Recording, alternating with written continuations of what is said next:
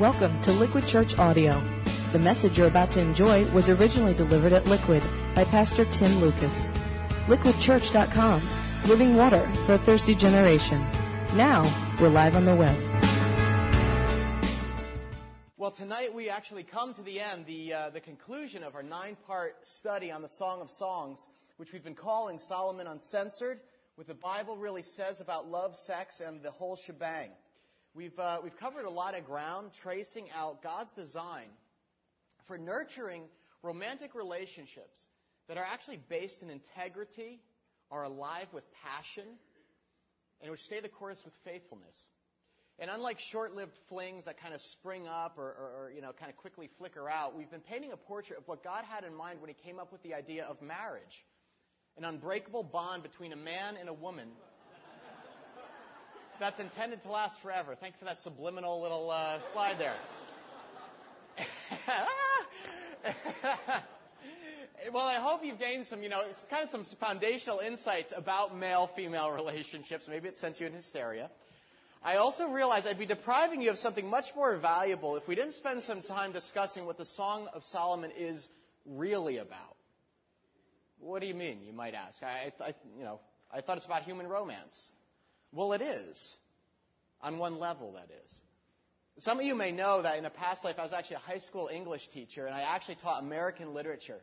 And uh, I loved the end of the school year, not just because I got to get rid of the kids, but because it was then that I got to roll out some of the best and most challenging material for the students to gnaw on. And when I taught juniors, the most exciting play that I would lead them through was The Crucible. Do you remember that play? How many of you have read it or you've seen it maybe performed? It's actually enjoyed a revival in the city a couple years ago, starring Liam Neeson. Um, it's actually the most regularly performed play in the history of modern theater. And the story is probably familiar to you. It's about, you know, it's about Salem witch trials, right? Kind of focuses on this Puritan community in the, in the, uh, in the 1690s that is a very peaceful and religious community, much like Liquid. Until some teenage girls are caught dancing in the woods, much like Liquid. which ignites these kind of accusations of witchcraft, right, among the elders in the village. And this mass hysteria breaks out. And basically, the whole church, the community just kind of self destructs in tragedy. And in the, in the movie, Winona Ryder plays Abigail, right? Who's the girl at the center of this firestorm. And, and Daniel Day Lewis, the principled man, John Proctor, who refuses to make a confession of guilt. And, and it's this great story about witch hunts, about what happens when political or religious leaders accept false accusations with no material basis. It's about how people's names can be damaged by careless slander, right? Or even destroyed when mass hysteria breaks out. And my students would always get really into the crucible. I mean, because there's this high, you know, there's a high interest plot line. 1690s is a tough sell, but you know, there's alleged sorcery, there's forbidden dancing, there's a love story, there's a bunch of hangings. Uh, and the, the best part of teaching juniors the crucible was the very last class of the unit when I would inevitably ask them, So, let me ask you, what is the play really about? And they'd, they'd all say, Well, witch hunts. I look in their notes. Uh, theocracy, something about mass hysteria. And I'd look at them kind of funny. I said, No, no, no, no, no. We know, we know that's the story. I'm asking what the play is really about. And they kind of look around funny at one another, like Lucas is going to, you know, he's trying to try to trick us here. And, and I'd say, Oh, you, you, don't, you don't think the crucible is just about witch trials, do you? Let's go back to high school for a minute. Does anyone remember what the Crucible is really a representation of? Why Arthur Miller wrote the play? Hint, it wasn't to just criticize the Puritans. And remember? The Red Scare. Yeah, it was actually about the Red Scare in the 1950s. It was Arthur Miller's way of criticizing the U.S. government's witch hunts for communist sympathizers in the 50s. Remember, right? Remember Senator Joseph McCarthy led his like vicious smear campaign to blacklist countless writers, actors, directors, and kind of based it on these anonymous allegations they were commie simps or communist sympathizers. And when Arthur Miller, who's a brilliant mind, he saw his friends' careers, lives, and families being destroyed, he said, I got to do something about this. And he wrote The Crucible, which on the surface level, on the historical level, is a story about the Salem witch trials in the 1690s. But behind the story, it is actually a scathing picture of McCarthyism in the Red Scare of the 50s. And the play, so the play operates on two levels of meaning, right? A surface level and then a symbolic one. It's genius. And the kids were always amazed to discover this. They'd, say, You mean there, there are two stories? There's a story behind the story? Cool. And I'm like, That's the final exam question. Okay. And they'd go, Oh, you probably remember some other stories that work that way too. You remember Animal Farm? I'm, I'm tweaking you back to like high school. What was that about? Okay, it wasn't just about some rebellious pigs on a rampage. Its, its deeper meaning was what? Uh, yeah, again, it was kind of indicting the, the corrupting effects of communism. Child's Fable had a deeper political message behind it. How about Lord of the Flies? You remember that one? The plane of British school kids, right, who were stranded on desert island? Jack, Ralph, Piggy, the conch. It's like the original Survivor, right? These boys fashion this like mini island civilization. These two tribes emerge and they basically become savages hunting one another. And the book had all sorts of symbols, characters, actions, and events that represent a larger spiritual truth that human nature is, left to its own devices, innately corrupt. That man is born with a bent frame. And sooner or later, it will bubble up in society in destructive ways. Okay, so those two books, Animal Farm and Lord of the Flies, are examples, now for the bonus point, of what kind of literature? What do you call a story that has two levels of meaning? Has a literal surface historical story that's compelling, but also has a deeper symbolic or spiritual truth underneath. Oh, come to the front pew. Allegory. Look at you. You got you did you go to high school? Yeah, it's an allegory, which is, which is defined as a story with symbolic characters or actions or events that communicates a deeper political, philosophical, or spiritual truth. Basically, in an allegory, there's something deeper going on underneath the surface. Can you name any other allegories, by the way? Just others. What's that?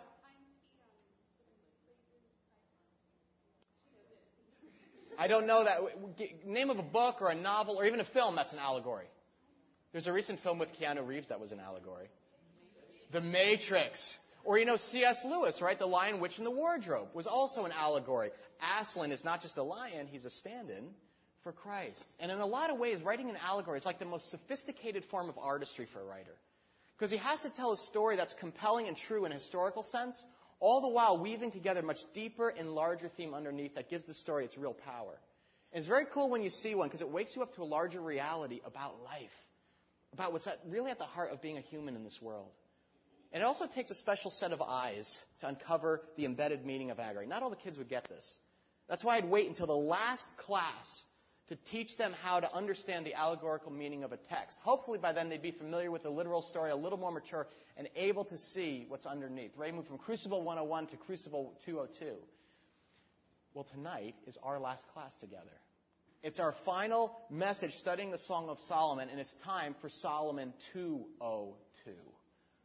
We've spent the better portion of, of two and a half months studying the historic romance between King Solomon and the Shulamite woman. And on a literal level, it is this epic love story about human passion, about marriage between a man and a woman, and intimacy, what that's like. And we pulled apart this text to discover the basics, fundamentals of a godly relationship. But that's the literal level, the historic level, an ancient portrait of the best of human love. But did you know that behind the romantic story of Solomon and his bride, which is based in history, there is another story?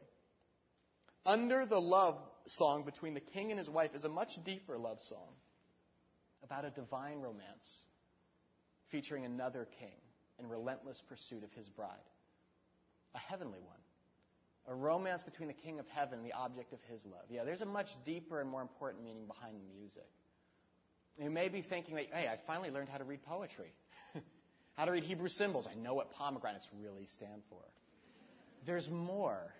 This book is not some idealized poem from 2,000 years ago with a Middle Eastern king and a peasant girl that ends up happily ever after. It's about a king who is actually still alive today and has taken the initiative towards the object of his heart and has declared his intentions in a very dramatic way and continues to pursue the heart of his bride across space and time. And I'd imagine some of you know who I'm referring to. The Song of Solomon is, in many ways, an allegory about Jesus Christ and his bride, the church. That is, you and me. Now, some of you are saying, well, what are you talking about? I went back and, and read part of Song of Solomon. And Song of Solomon doesn't even mention Jesus. If, if this thing is true at all, it's just a, you know, some man's mushy love poems to this hottie he spots working in the fields someday. Well, you're right to say that it is a love poem that shows God's design for human marriage, and you're right to say that the text actually never does mention Jesus directly. But if you've spent any time checking out the teachings of Christ in the New Testament, you know that Jesus had a keen appreciation for allegory. In fact, he viewed much of the Old Testament as frequently referring to himself. Remember the story of Jonah? I know Liquid Kids are studying this the other day. Guy gets swallowed by a whale, right? And is in the belly of the beast for how long? Three days, three nights. There's a whole book in the Old Testament that tells a tale, four chapters, and it never once mentions Jesus by name. Yet Jesus says, hmm, interesting fish story. And it's true on a literal level. There was a man named Jonah. And his story teaches us that you can't run away from the purposes that God has for your life. But that story, if you want to know what it's really about, it's really about me. In Matthew 12, the religious leaders came up to him and, said, Show us a miraculous sign. And he says, I'm not going to give you a sign except the sign of Jonah. For as Jonah was three days and three nights in the belly of a huge fish, so the Son of Man, me, Jesus, will be three days and three nights in the heart of the earth. Now, one greater than Jonah is here. You see what he's saying? He's saying that the three days that the literal Jonah spent in the whale's belly before going to the city of Nineveh to preach repentance and save the city was a sign, a symbol of a much more significant rescue mission. It really was foreshadowing the rescue mission that God would make through the death of Jesus. A sign that Jesus would sacrifice his life, spending three days in the grave, before coming back to life and offering salvation to all who would hear his message and repent. So Jesus sees Jonah's story as referring to a much larger story of his own life. That's why he says, now one greater than Jonah is here. Me. Snap. Translation. If you like what Jonah had to say, now you've got the real deal. Me, Jesus. I'm the man who's gone down to the depths to save sinful people. Check this out now. At the end of this verse 42, Jesus continues and then says this. This is weird. The queen of the south came from the ends of the earth to listen to Solomon's wisdom, and now one greater than Solomon is here. Jesus is actually referring to a little moment in Hebrew history when the historical queen of Sheba, a powerful queen in the Middle East at the time, traveled to see Solomon, the ruler of Israel, and learn where he derived his great wisdom from. And Jesus says the exact same thing about King Solomon, the author of this poem we've been studying, as he does about Jonah. Now, one greater than Solomon is here. Translation If you like what Solomon had to teach you about romance, well, now you've got the real deal. Me, Jesus, the man behind the love song. I was talking with one of my single sisters here at Liquid, and she lamented. She, she said, I, I, I just wish Solomon were alive today. She says, You know, to find a man like that, Tim, at Liquid, you know, who isn't afraid to actually show some initiative, who is clear about his heart towards me, who will actually sacrifice in the little things for me, who accepts me as is with kindness and grace, and actually isn't afraid to make a till death do us part kind of commitment. Where is this guy? What pew does he sit in? Is he in the balcony? What service? if you meet him, would you introduce him to me? Well, tonight, if you haven't met him, or even doubted that someone is capable of embodying that kind of love, or that you could actually be the object of that kind of affection, Let's take a peek behind the music. Think back to all the key stages that King Solomon journeyed through in his pursuit of the Shulamite woman's heart. We've gone from laws of attraction, where he prioritized the heart of his bride above her well documented flaws in her physical appearance. We looked how a, a, godly man takes the initiative, where Solomon set in motion this elaborate plan by which he would woo this woman and demonstrate the lengths he would go to to bring her to himself. He declared his intentions, right, in a dramatic fashion. Solomon announced the entire listening world that I have come explicitly to love, protect, and cherish this woman. Take her to be my bride forever. And then he made this incredible commitment, right? He laid down his life to elevate the needs of this woman above his own, and he makes this incredible sacrifice and they exchange vows or heart pledges of faithfulness to each other. They say, I do, right? We see the fusing of two separate identities into one. And there is a new creature that comes into existence in marriage. There are no longer two people. There's no longer Tim here and Colleen there. There's now Tico, a fusion of mind, heart, and soul. And then, of course, we had to talk about sex because as that marriage deepens and experiences physical intimacy, there's fruit naturally.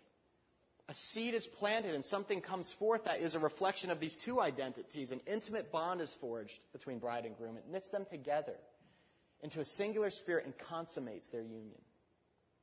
Well, if you take a moment to consider each of these vital stages in developing a love relationship, you're going to notice they directly parallel the manner in which God has pursued you, has noticed you, and personally made you the object, inviting you into relationship with Him through trust in His Son Jesus, a union, a pledge of the heart that's designed to last forever and deepen into one fleshness, actually, in eternity. I'd actually just like to look at each of these very briefly. And if you are a Christian, two sets of people here. Let's divide it up this way. If you are a believer, let this just kind of serve as a wonderful refresher of all that you truly do have in Christ. I mean, we hear the words a lot God loves you. But what, you know, it becomes cliche. What does it mean that God loves me? And if you haven't decided to pledge your heart to Christ, part of me wants to say, what are you waiting for? Perhaps that this is that night. As we cycle through the love story of God for you, I'd like to pray that your heart would be open, actually, to responding to God's love. So let's pray together, okay? Lord, thank you for the time that we've had spending in, um, in your word over the last nine weeks. But I pray that tonight would be a special night, Father, that we would, our ears and eyes would be tuned and opened, Lord God,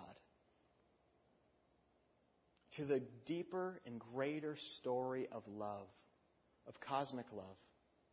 Your heart, Lord, for your people, us. God's love for broken people. I pray, Lord, that God, that you'd sensitize our spirits, give our eyes to see it, Lord. Speak to us even, Lord, very directly. For each person that you've brought tonight, meet them exactly at the point of their need, as you're always faithful to do, and do it through your Holy Spirit, who's our teacher. Amen. All right. Well, if you consider first at all the crucial stages, right, masculine initiative is the first one, in which this man is so enamored of a woman that he takes the risk of envisioning a future together with her, even before she becomes aware that she is the object of his affections. It's kind of funny because when I first decided to take the initiative towards Colleen, I actually we went to Wheaton College out in Chicago, and when you got got there, they gave out uh, you know they give you like your freshman orientation materials, and in it is this little is a little booklet called Who's New, and in it they put the he- your headshot like your high school picture, okay? And, uh, and, and all the guys kind of use it as like a, the, some of the seniors would take these books and they'd cross out who's new and, they, and they'd write, they'd write fresh meat on it. Because then they would breeze through it and look at like, who, who are all the hottie young girls? Uh, and I remember getting this who's new uh, thing, you know, and you always look at it, especially to look at like who's in your class and everything. And I remember meeting, I'd never met Colleen actually. She, we, we sat in a journalism, was a writing class together, um, our first time, and, and seeing her, and I was like, ooh, I've told you, uh, you know, what I've noticed about her. I don't even have to get into the whole big hair, butter legs thing. But I noticed her, and I went back in that Who's New, and I looked, I was like, Colleen McCabe. Hmm, who is this? And I remember, it was really weird, and this, I don't want to say this, in a, you got to understand that, yeah, all right, I'm the guy who has to say it, so it's really awkward. But I gazed at that picture actually several times before ever mustering enough courage to ask her out. Actually, I gazed at it a lot of times, even before she was aware I was in that class. I was watching from a distance. Not in a stalkerish kind of way. I, I want. But my heart took great pleasure, actually, at just the sight of her in the cafeteria. I was like, oh, there she is, getting the Lucky Charms. Okay. There she is. Something about the masculine heart taking the initiative. In Ephesians 1, Paul tells us long before God laid down the earth's foundations, he had us in mind. He had us in mind, had settled on us as the focus of his love to be made whole and holy by his love. Before creation, he had us in mind. He was thinking of you. had settled on you as the focus of his love. Of all, all other creatures, or in weighing all other options, angels, creatures, he chose you. It's an amazing picture that we're kind of, Paul kind of pulls the curtain back in Ephesians 1. And he continues in verse 11, he says this Long before we first heard of Christ, before we even heard of him and got our hopes up, he had his eye on us, had designs on us for glorious living. Before you even ever heard of God, or his son Jesus for that matter, he had heard of you, had his eye on you, had designs, designs on you. It should freak you out a little. give you overtones of a divine admirer who is coveting a relationship with you while you were still oblivious to it. It's kind of flattering, isn't it? It should be. Because that's the kind of initiatory love that God has towards each of us. This is kind of interesting.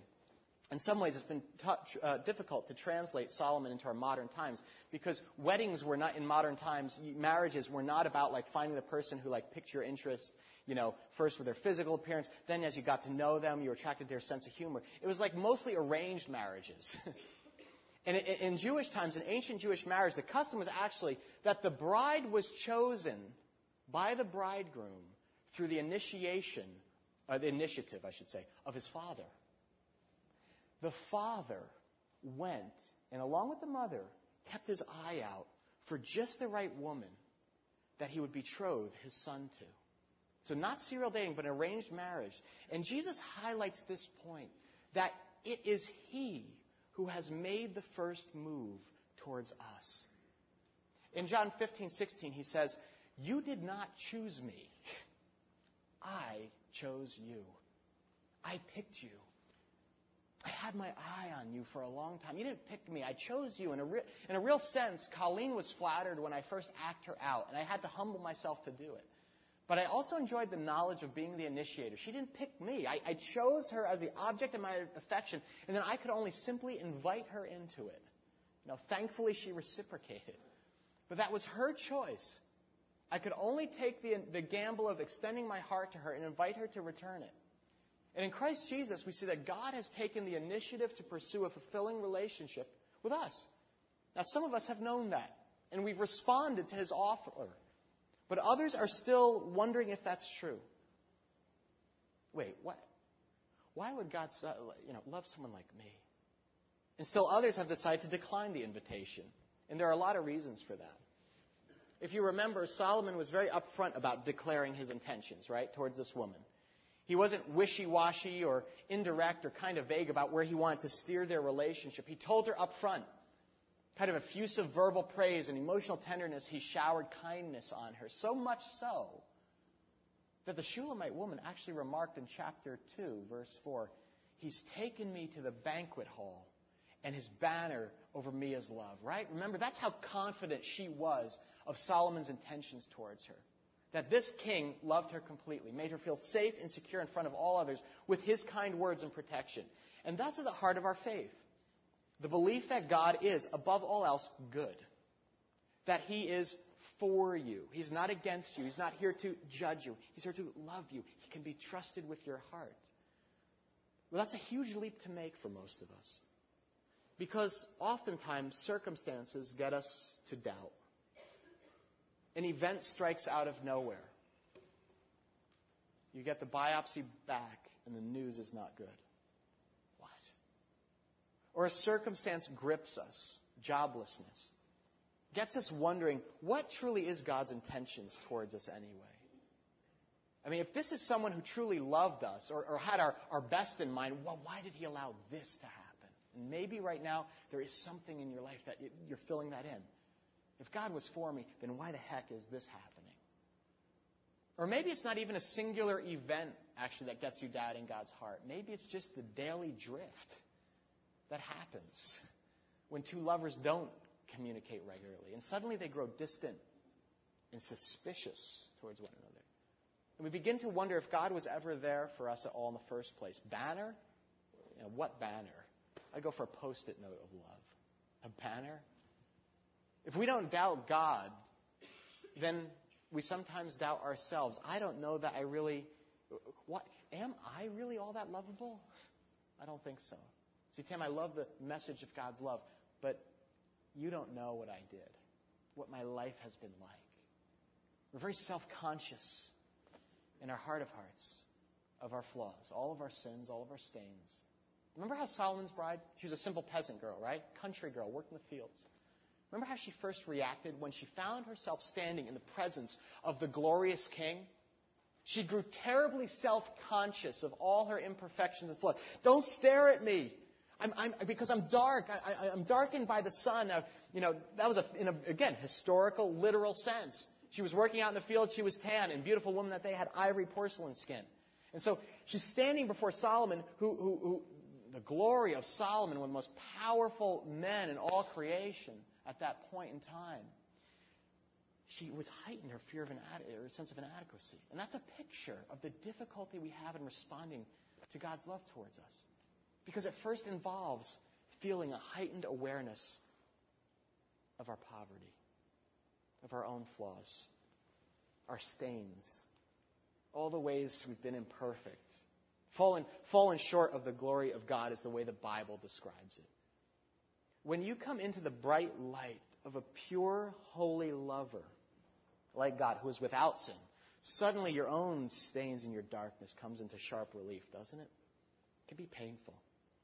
Something on the order of what um, I've always been wondered. I've always been like, this is such a weird celebrity couple. Do you know the main singer, the lead singer for the Cars used to be the main singer? Ric Ocasek. You know who he's married to?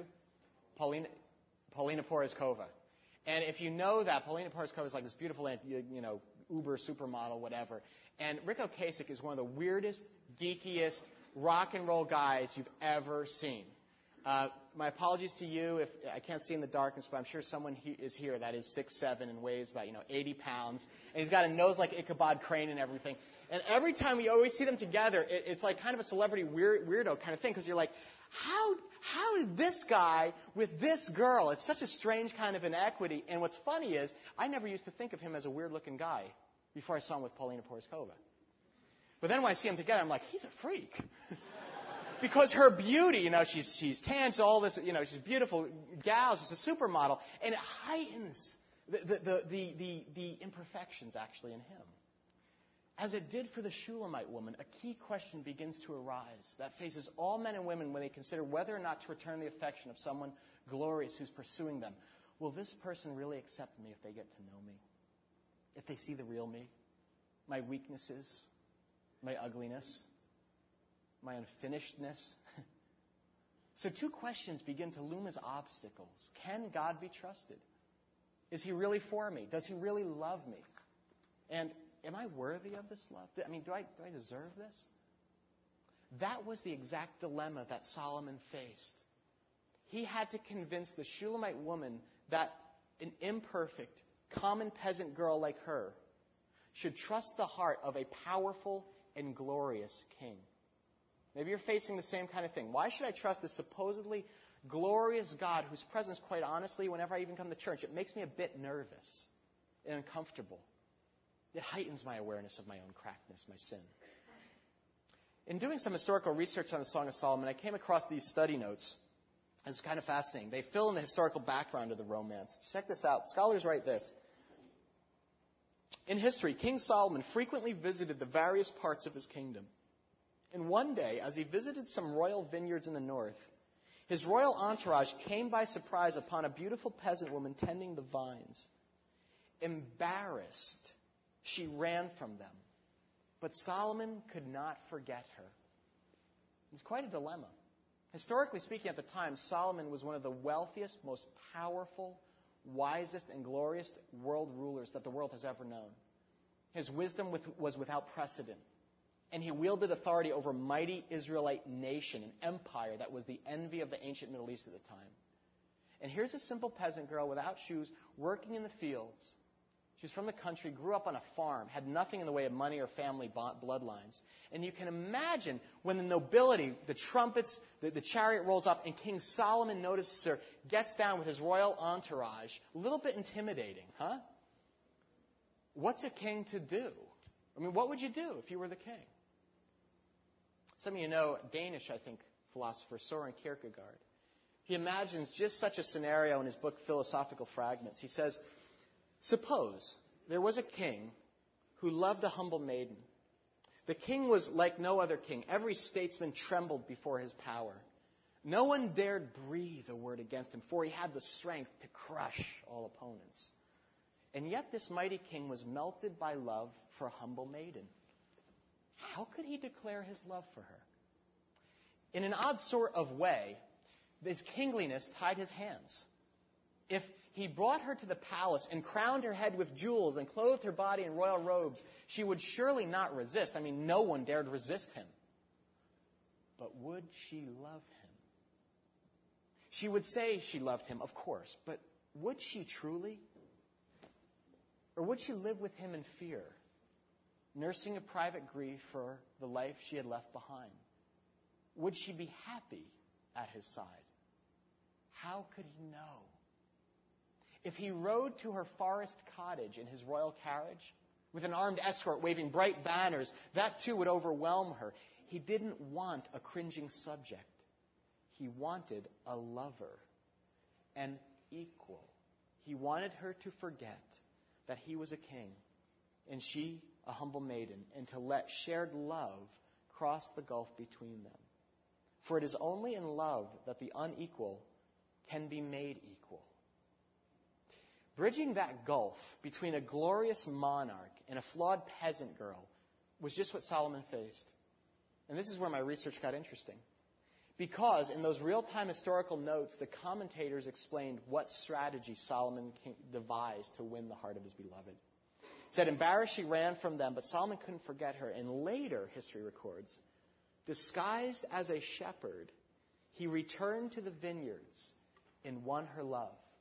Then he revealed his true identity and asked her to return to Jerusalem with him. Sound familiar? A king who sacrifices his glory and takes on the common, lowly rags of a servant, a shepherd. All fueled by the desire to win her heart, asking her to bond with him and taking her back to rule and reign with him in his kingdom forever. This is the story of Jesus Christ of how God addressed this very real problem that he faced in expressing his love to lowly, flawed people like us. How could he demonstrate the extent of his love and receive ours in return? It's called, theologically, the incarnation. And it's what we celebrate in a few short weeks at Christmas, right? The descent of God's only Son, the Prince of Heaven, Jesus Christ, to our world. And what we celebrate, of course, is that the prince didn't come to this world waving banners, announcing the return of the most powerful, glorious ruler with, of, with all might and pomp and circumstance. There was no entourage trumpeting his arrival, an overwhelming display of power and force. John 1:14 explains the word, the son of God Jesus became flesh and made his dwelling among us. The king of heaven coming to earth disguised as well. First, as a helpless infant born in a barn. Later, as a simple blue collar carpenter. And finally, as a humble, compassionate shepherd of lost sheep, Jesus Christ. The King of Heaven, never ascending to anything more than making a few tables and chairs and dying as a scorned criminal. People dividing lots over his clothes. That's the form that God took to break into our reality and shows the kind of lengths that He would go through, what He's willing to sacrifice in order to get you, to ask you to return His love. One of my favorite Christmas movies, there are all sorts of Christmas movies that are just starting to show all the time on TBS, you know, Channel 5, WPIX, all of it. But this movie is on like once a year. I love it. I reference it like all the time here at Liquid. I may not like it, but it's my favorite movie about the incarnation. It's called Coming to America.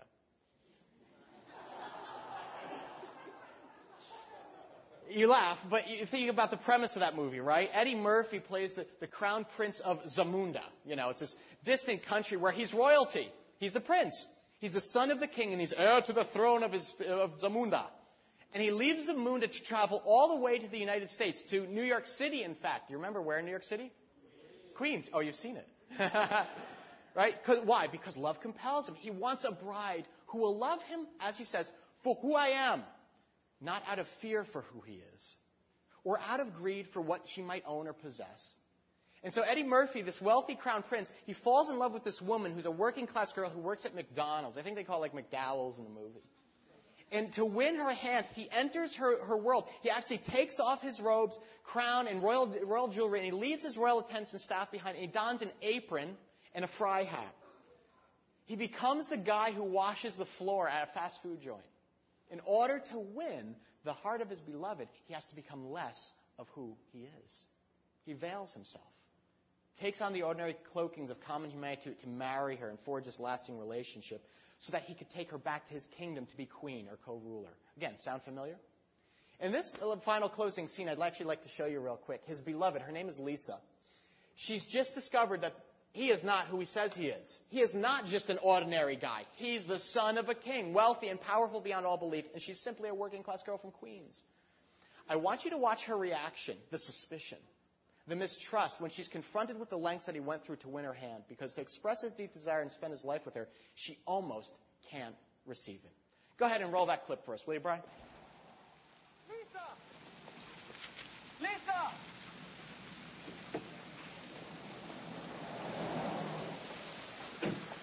Will be fine by myself.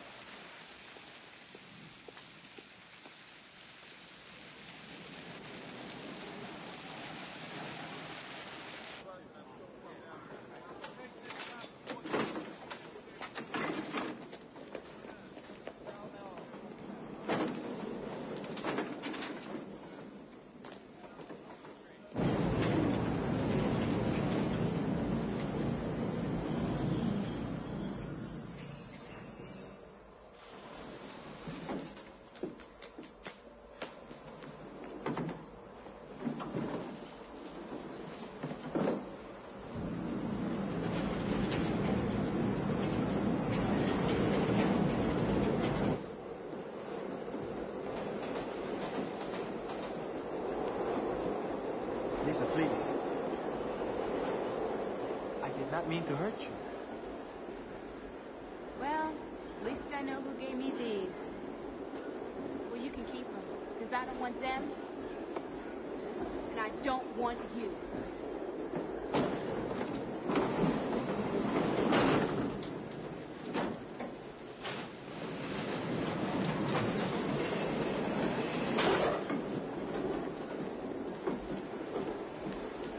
Lisa. Lisa. Look, just leave me alone. Lisa, please. I love you. What about the woman you're supposed to marry? I do not love her. Why do you think I came to America? Oh, your father told me to sow your royal oats. Oh, no. I came to America to find my bride. I came to Queens to find you. So why did you lie to me then? Why didn't you just tell me you were prince? Because I wanted you to love me for who I am. I'm not sure who you are. I'm the man you fell in love with. Should it matter that I'm a prince? It shouldn't, but I. Just tell me you didn't love me when you thought I was a goat herder. And I will never bother you again.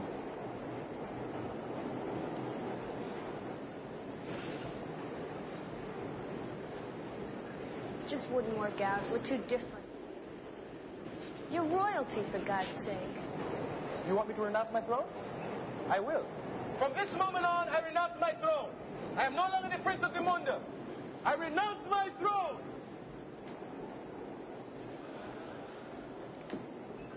Does this make you happy?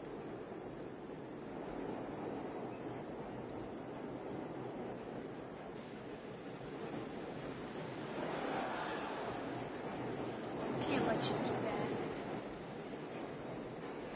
I do not care about my crown. All I care about is you. Marry me, Lisa.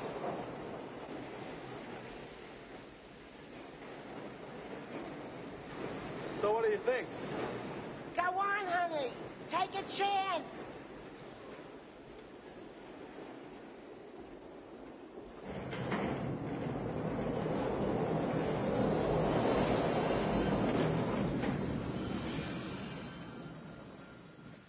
I'm sorry, I can't. Goodbye, I.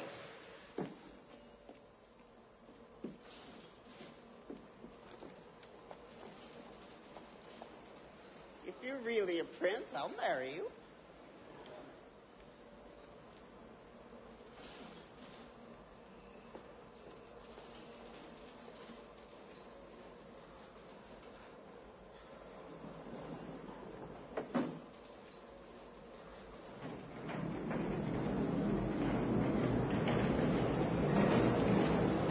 It's great. I know some of you are like, uh, that takes the cake. Eddie Murphy as a symbol of Jesus. uh, I, hope you see what we're, we're actually digging at. In the fairy tale told by Kierkegaard, the king is faced with a dilemma. How do you get this peasant girl to truly love you? Not to fear you or distrust you, understand your kind heart. She'd say she loved him, but would she truly? If he rode to her forest cottage in his royal carriage with an armed escort waving bright banners, that too would overwhelm her. He didn't want a cringing subject, someone afraid of him. He wanted a lover, an equal. He wanted her to forget that he was a king and she a humble maiden, and to let shared love cross the gulf between them. For it is only in love and sacrifice that the unequal can be made equal. This is the same inequity that Solomon addressed by returning to the Shulamite woman disguised as a shepherd. And it's the same inequity that God addressed by sending Christ to this earth as a servant. First, born as a tiny baby, born of a virgin, and then dying as a condemned criminal at the hands of the masses who hated the message of God's goodness. The fate of Christ being willing to renounce his throne, leave heaven, all with the knowledge that it would result in his death for us. All this was intended to prove the kind of love that he does have for you and for me. A committed love, a love that is literally unto death. Romans 5 8 reads, God demonstrates his own love for us in this. While we were still sinners, Christ died for us, stripped of his robes. God didn't ask that we clean up our act first or let's check your bloodlines. He loved us while we were damaged goods, as we've been talking about. Broken people with addictions, with ugliness. If it's not outer, it's inner. Anger, shameful things in our heart. While we were still broken, Christ renounced his throne and died on our behalf. That's the kind of love that God has for you a dying kind of love, a willingness to lay down his life for you. And it's always been kind of nebulous for me, you know, being willing to lay down your life for someone because I haven't had many people in my life like that. And it really hasn't been recently, now that I've had children, that I've truly begun to, to, to grasp that impulse, loving someone enough that you, you would throw yourself in front of a car for them. 1 John 3:16 puts a very fine point on this. It says, "This is how we know what love is. It's not this mawkish affection or sentimentalism. Jesus Christ laid down his life for us. The cross, the reason we put it on the wall, is because it's the ultimate expression of God's heart for us. That God's pledged his life to ours, and more than that, has given up his life for ours. In Ezekiel 16:8, we're actually given a picture of God's marrying kind of love for Israel in this case. And by extension, we realize that Israel now includes the Christian church. That's you, that's me, to whom God says, I came by again and I saw you, saw that you were ready for love and a lover. I took care of you, dressed you, protected you. I promised you my love and entered the covenant of marriage with you. I, God, the Master, gave my word, and you became mine. Christ has sacrificed his very life for us, and there's a sense of him now, in a very real way, possessing us, wanting to possess us. You became mine. God has spoken of saying, I have a very jealous kind of love for you. Jealousy is not the same as envy. Envy wants what other people have. Jealousy wants to keep what's rightfully its own to keep. There's this beautiful moment in the movie um, Forrest Gump, kind of a sweet movie. Shows what that kind of unconditional embrace of a broken, someone in their foulness and brokenness is really like. You remember how Forrest is in love with this girl named Jenny? Remember this? And Jenny's this girl who's scarred by sexual abuse as a child. And in the film, it leads her down this very sad, self destructive path of sexual immorality, drugs, abusive relationships. And through it all, through the whole movie, Forrest is there for her, providing this unconditional kind of embrace, no matter how much she screwed up her life. And towards the end of this movie, Jenny asks him, she's actually dying, they, they kind of imply that she has AIDS. And, and she says, Forrest, why are you so good to me? You remember this? And he replies, Because you are my girl.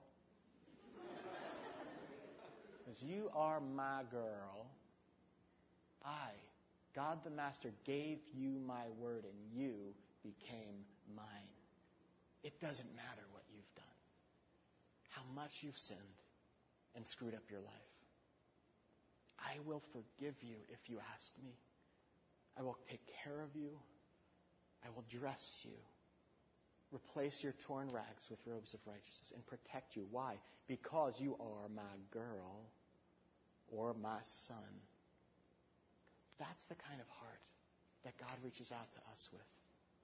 And that's the offer God extends to each one of us. In all our commonness, our broke downness, our sinfulness. I renounce my throne for you. Will you enter into a covenant, a marriage covenant with me? We say, I do. Go ahead, honey. Take a chance. We entrust your heart to a God who loves you like that? Went through all that, gave up his throne in heaven, and gave his life on a cross so you wouldn't have to experience the pain of all that. All to win your heart, to embrace you with your flaws, and heal you with his love.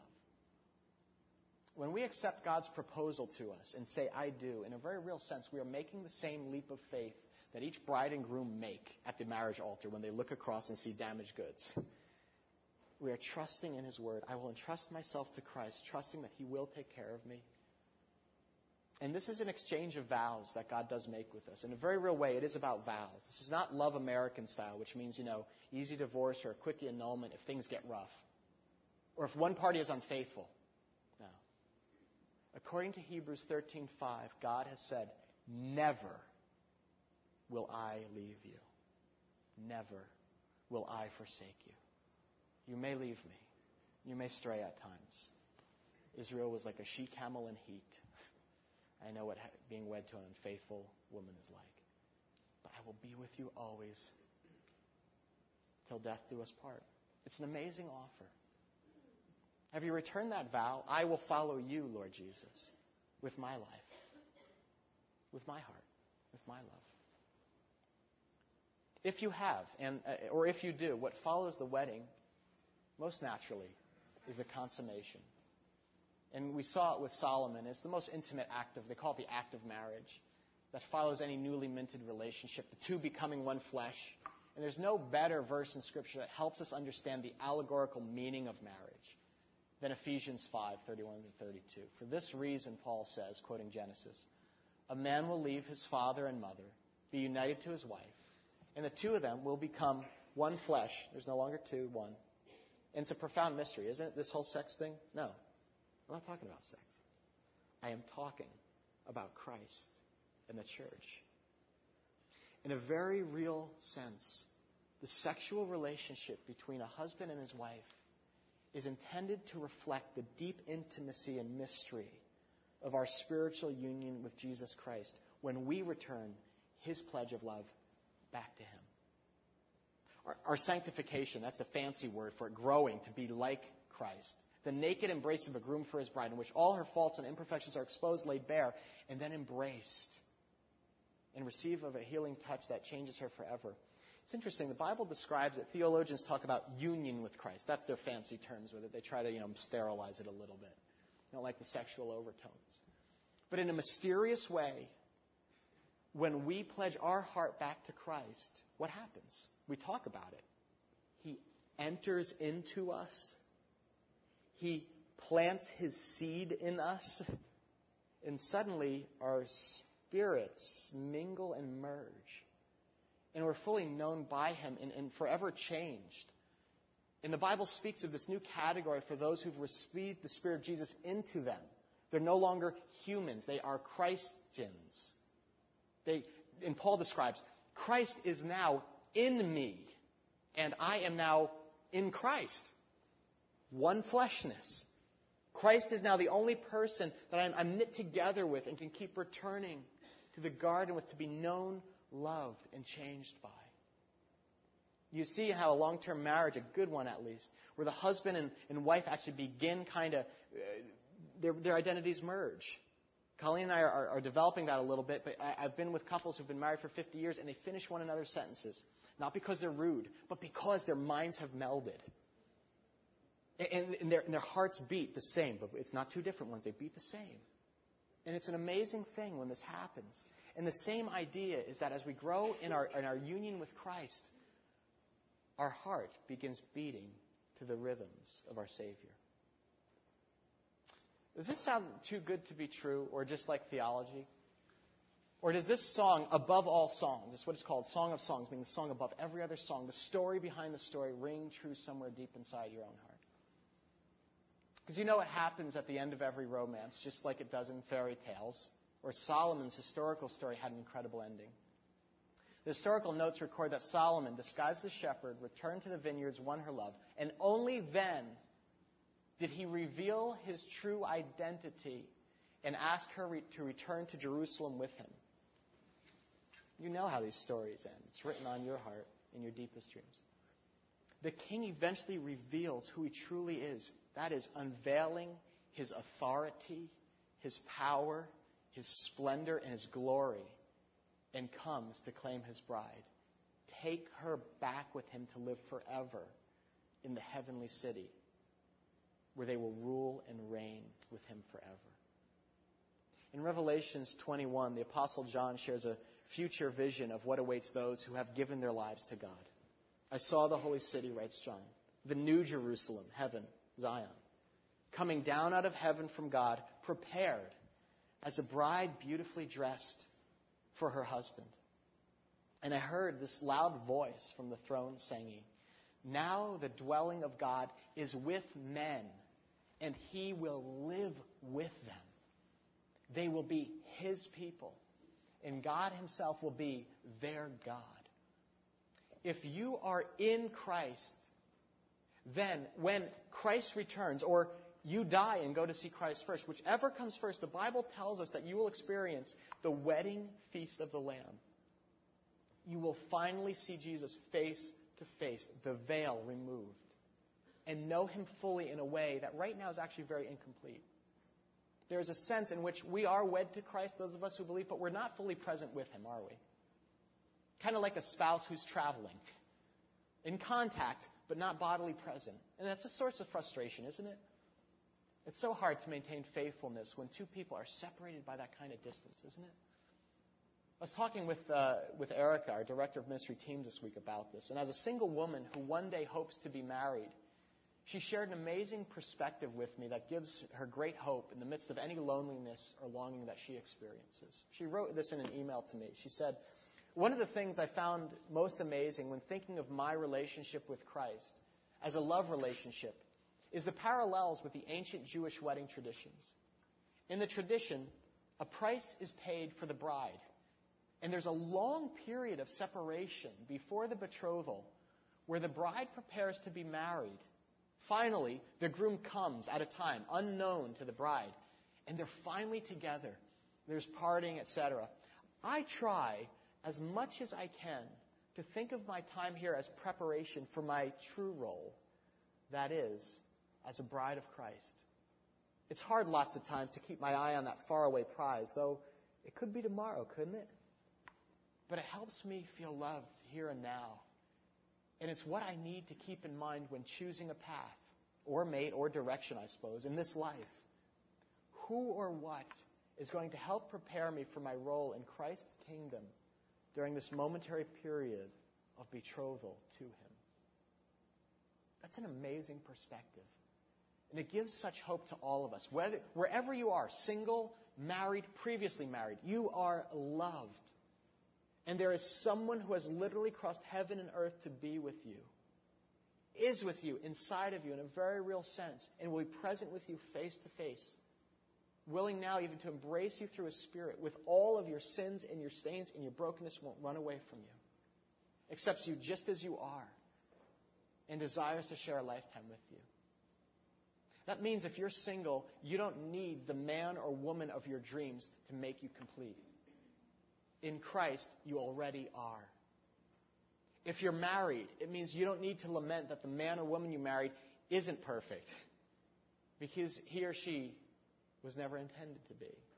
You don't need to cajole or try to get them to be something they're not. Only the relentless, perfect love of Christ can completely satisfy you. That's what's behind the music when you pull back the song sheet of the Song of Songs. Are you surprised? Or maybe you're reawakened by the love that God's extending to you right now, maybe even tonight. Behind the music of this love song is an invitation, a personal one to you. True love is available. You've been noticed by God Himself. And He's gone to great lengths to win your heart and unite you to His side. Have you returned His love? That's, that's a question for you to answer. Have you trusted in Christ's declaration of love, pledging your life back to Him? If not, you can do that tonight. And I suspect it'd be an incredible way to begin this Christmas season by celebrating Christ's birth through pledging your life back to Him. Let's, let's bow our heads now, even in prayer. And I won't pray. I'll just ask you, what do you want to say to the Lord right now? What would you like to say to the Lord right now?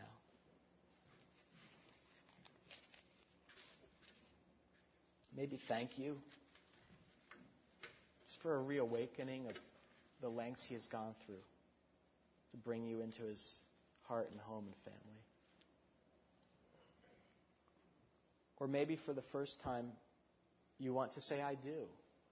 Lord, I've heard you knocking on my door and I've ignored it a while. But Lord, I do want you in my heart. I want you in my life. I want to spend eternity with you.